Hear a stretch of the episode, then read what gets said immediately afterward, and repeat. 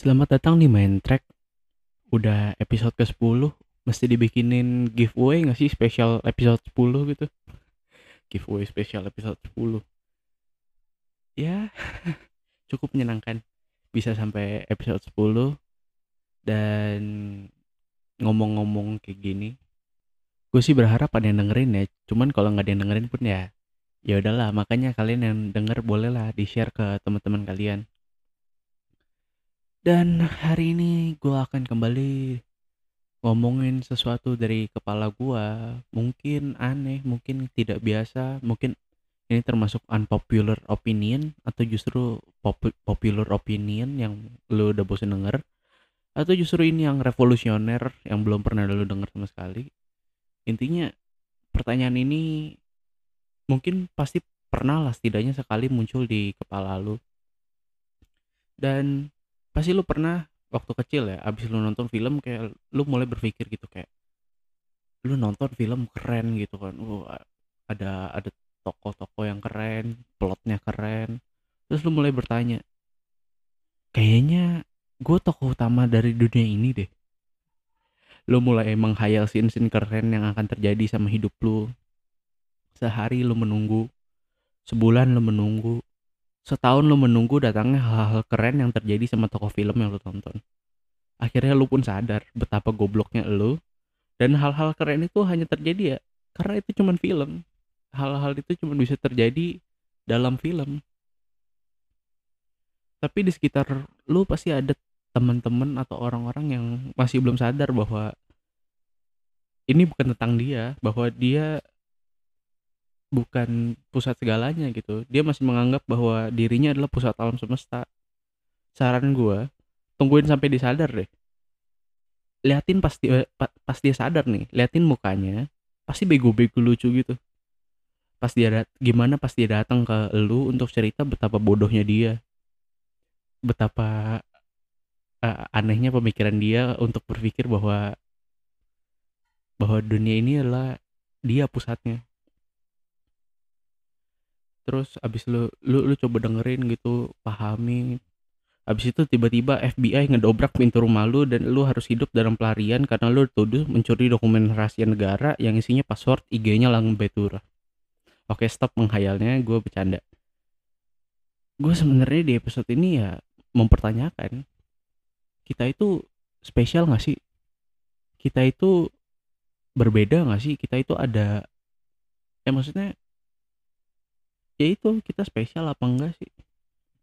Apakah hal-hal aneh yang terjadi di hidup kita itu membuktikan bahwa kita adalah tokoh utama dari cerita alam semesta? Jawabannya enggak. Sekian aja podcast episode ini. Thank you for listening. Aneh banget ya kalau endingnya begitu. Tapi emang menurut gua ya kita nggak spesial itu kok. Sadar apa enggak ya? Manusia rada sombong gitu. Kita selalu berpikir bahwa kita adalah pusat segalanya kita berpikir bahwa kita spesial gitu. Dulu di zaman gereja Katolik masih berkuasa di Eropa Galileo Galilei dieksekusi karena dia bilang bahwa bumi bukan pusat alam semesta. Gue bilang gue mau bilang ya Galileo dieksekusi karena para petinggi gereja nggak terima bahwa bumi bukan pusat segalanya. Bumi yang diciptakan oleh Tuhan itu bukan pusat segalanya dan secara nggak langsung berarti alam semesta nggak berpusat pada manusia yang katanya adalah ciptaan yang paling mulia. Mereka gagal menerima kenyataan bahwa tanpa manusia dan tanpa bumi pun alam semesta akan berjalan seperti biasa gitu. Kita nggak spesial-spesial amat, kita nggak istimewa-istimewa amat. Dan gue sendiri dulu berpikir bahwa gue bahwa hal-hal nggak biasa yang terjadi dalam hidup gue adalah karena gue adalah manusia spesial yang terpilih. Gue sudah diramalkan sejak ribuan tahun yang lalu. Well, enggak juga. Ya, kalau lu menang giveaway bukan berarti lu spesial gitu. Kalau lu lahir di keluarga yang kaya atau miskin sekalipun, nggak berarti hidup lu spesial. Bahkan kalau hidup lu terasa berat banget, nggak berarti lu spesial. Banyak orang di muka bumi yang mengalami hal yang sama gitu. Balik lagi ke pertanyaan awal. Manusia itu spesial apa enggak sih? Banyak yang bilang kita spesial di antara makhluk hidup lain. Bah, tapi kalau gua tapi kalau kita mau berpikir ya di level tertentu aja, hewan itu masih bisa berinteraksi dengan yang lain. hewan juga bisa mempersepsikan lingkungannya. Ya hewan juga tahu jatuh dari tebing bisa bikin mati gitu. Hewan juga tahu ngerti apa yang ada di sekitarnya. Hewan juga bahkan bisa mengalami rasa takut rasa sedih senang dan marah. Hewan bisa kena mental illness gak ya ntar ada gitu tokek ngaku-ngaku di sosmed dia bipolar. Terus ada cicak influencer ngomongin mental health awareness. Aneh banget. Banyak yang kita banyak hal yang kita pikir bikin manusia spesial gitu. Ternyata dilakukan juga kok sama makhluk hidup lain. Gue nggak setuju kalau manusia dibilang spesial karena kita bisa berpikir. Lu pikir hewan lain gak mikir gitu. Terus mereka hidup gimana kalau mereka nggak mikir? Terus apa yang spesial dari manusia buat gue manusia kayaknya spesial karena kita punya kemampuan untuk melihat dan mengenal diri kita sendiri. Jadi kalau temen lu nggak tahu diri ya bahkan katanya bahkan katanya ya hewan itu di level tertentu punya self awareness gitu dia sadar akan dirinya sendiri dia tahu diri. Jadi balik lagi kalau temen lo nggak tahu diri ya berarti anyway mending kita bahas hal lain ini fakta-fakta soal manusia yang gue temukan saat gue cari-cari informasi soal manusia manusia menggunakan 25% energi di, di seluruh tubuhnya cuman buat otak jadi kita pakai 25% energi dari yang kita makan, dari yang kita minum apa segala macam itu cuman buat otak kita otak kita doang. Fakta lain, nggak kayak kebanyakan makhluk hidup lainnya, manusia dari dulu mencari cara untuk bunuh manusia lain. Iya loh, kita kita tuh udah dari zaman dulu, dari awal manusia, kemanusiaan itu ada, humanity itu ada. Kita udah mikirin gimana caranya supaya kita bisa bunuh orang lain gitu dari zaman pedang lu perang pakai pedang sampai zaman nuklir perang bom-boman gitu kita memikirkan berbagai cara untuk membunuh orang lain ini memperlihatkan betapa manusia suka untuk saling bunuh gitu dan ternyata di antara hewan-hewan lain manusia itu punya masa kanak-kanak yang paling panjang hewan-hewan lain banyak yang baru lahir terus harus langsung belajar berburu dan cari makan sendiri. Dan gue pernah denger di podcastnya John Green, judulnya Anthropocene Reviewed. Dia bilang salah satu gambar yang kita suka buat adalah gambar jeplakan tangan.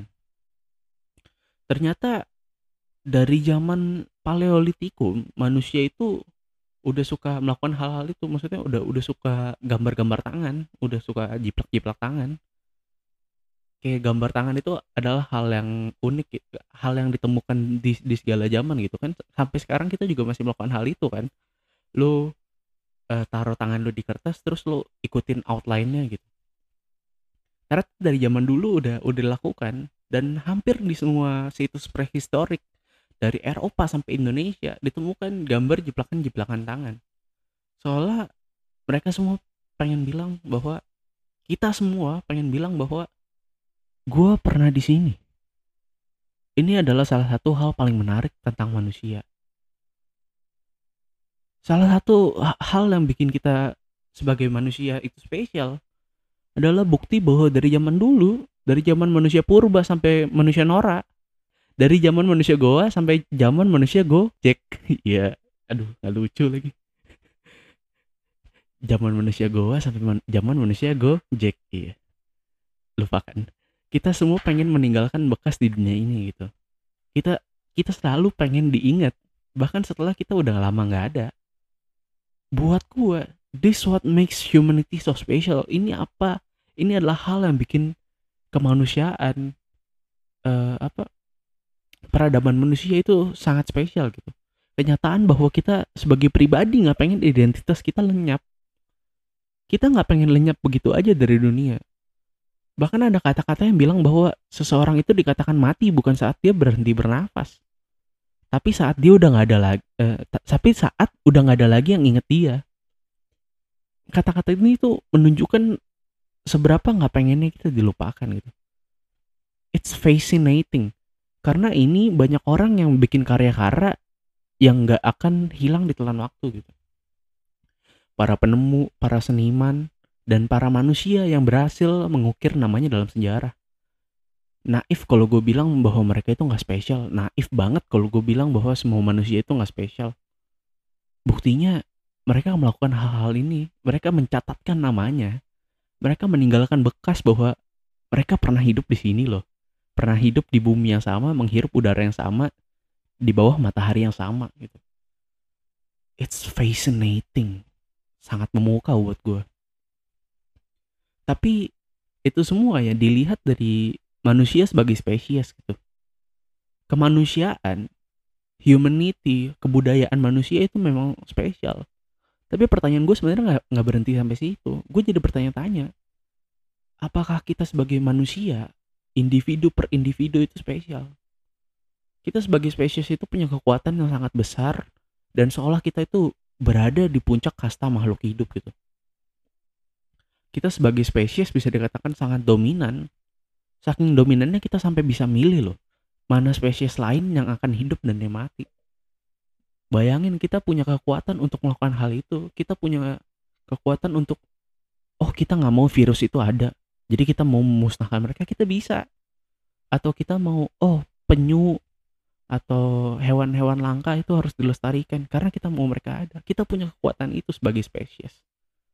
Dalam bahkan ya dalam beberapa dekade aja kita bisa mengubah keadaan atmosfer dalam skala yang sangat besar gitu yang bahkan secara alami nggak pernah terjadi dalam jutaan tahun bahkan gua rasa nggak bakal terjadi kita sebagai spesies itu sangat berdampak sama dunia dan isinya gitu. Tapi menurut gua nggak begitu dalam level individu. Gue sendiri pun gue pribadi ya merasa bahwa itu terlalu besar gitu dari jangkauan gue kayaknya gue nggak bakal bisa punya dampak sebesar itu. Jangankan buat tentuin nasib makhluk hidup mana makhluk hidup lain mana yang harus harus mati dan yang hidup gue nentuin pilihan mie goreng atau mie rebus aja pusing gitu. Dilema gue jangankan ngubah iklim bumi gitu. Ngubah nilai rapot aja supaya jadi bagus susah. Nggak bisa gue kayaknya kita sebagai individu tuh nggak spes nggak spesial itu gitu. Kalau dilihat sebagai individu ya kayaknya manusia nggak bisa apa-apa gitu. Bayangin ya bayangin ada battle royale gitu isinya semua spesies makhluk hidup. Eh, masing-masing satu individu gitu. Terus ada singa ada beruang ada manusia terus ada virus corona gitu misalnya ya. Kayaknya ya manusia bakal mati pertama deh. Terus dapat apa title gitu tusun ya. Bakal mati pertama karena kita nggak punya apa-apa. Kalau kita sendirian at the end of the day yang bikin kita spesial itu bukan satu persatu kita sebagai individu ya kita tuh akhirnya hebat secara kolektif. Dan kalau mau menghancurkan kemanusiaan ya tinggal serang ini aja.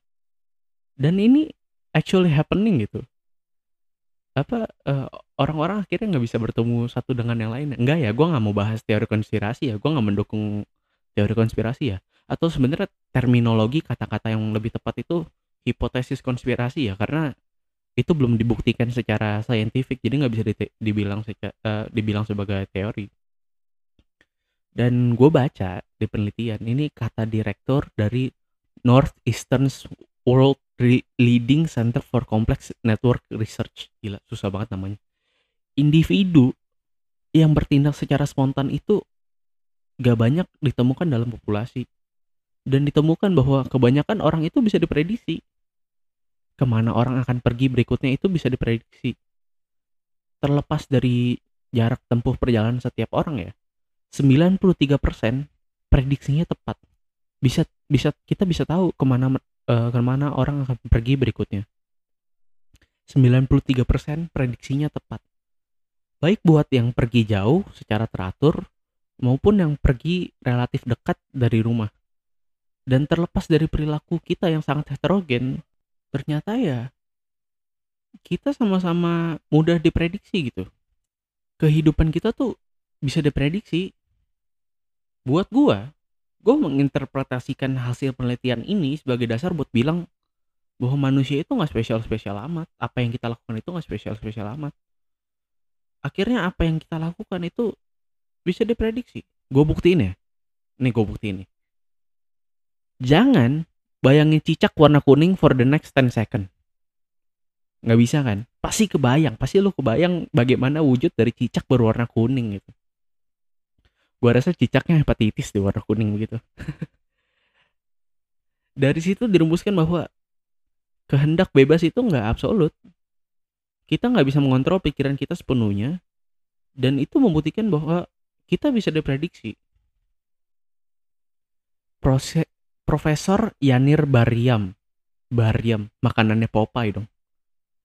Dia bilang bahwa kita bisa memprediksi perilaku perilaku kolektif. Dalam kasus ini cukup orang melakukan hal yang sama dan perilaku individual itu tidak memainkan peran penting. Jadi kalau udah ada sekelompok orang melakukan hal yang sama, itu perilaku individual itu udah udah nggak memerankan hal penting. Orang-orang akan ter, akan terus melakukan hal yang sama. Jadi kita balik tadi balik lagi tadi kita kita bahkan tidak bisa membawa dampak sekecil itu untuk untuk sekelompok orang aja kita nggak bisa. However nggak bisa selalu akurat. Bahkan menurut Philip Lieberman unpredictability bisa dihubungkan dengan originalitas dan kreativitas. Jadi orang yang nggak bisa dipredik itu orang yang original dan kreatif.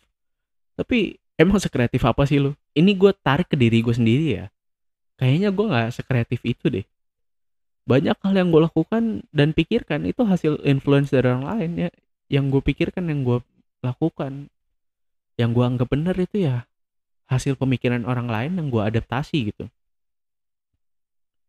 Gue nggak tahu ya yang denger ini sekreatif apa ya. Terserah lu lah mau mendefine seberapa, seberapa kreatif lu. Gue bilang kebanyakan orang nggak sekreatif itu tanpa data dan penelitian ya. Jadi ya terserah lu lah lu mau bilang seberapa kreatif lu. Tapi kayaknya kebanyakan populasi manusia memang tidak sekreatif itu. Paling ya kalau dilihat dari data penelitian yang tadi cuman 93% manusia yang bisa dibilang apa sorry dari dari dari data yang tadi kan bilang bahwa 93 manusia bisa bisa diprediksi ya berarti 93% manusia itu ya nggak sekreatif itu Cuman 7% manusia yang bisa dikatakan sebagai orisinal dan kreatif. Cuman sekecil itu, 7%. Dan mereka bisa bisa saja mengontrol.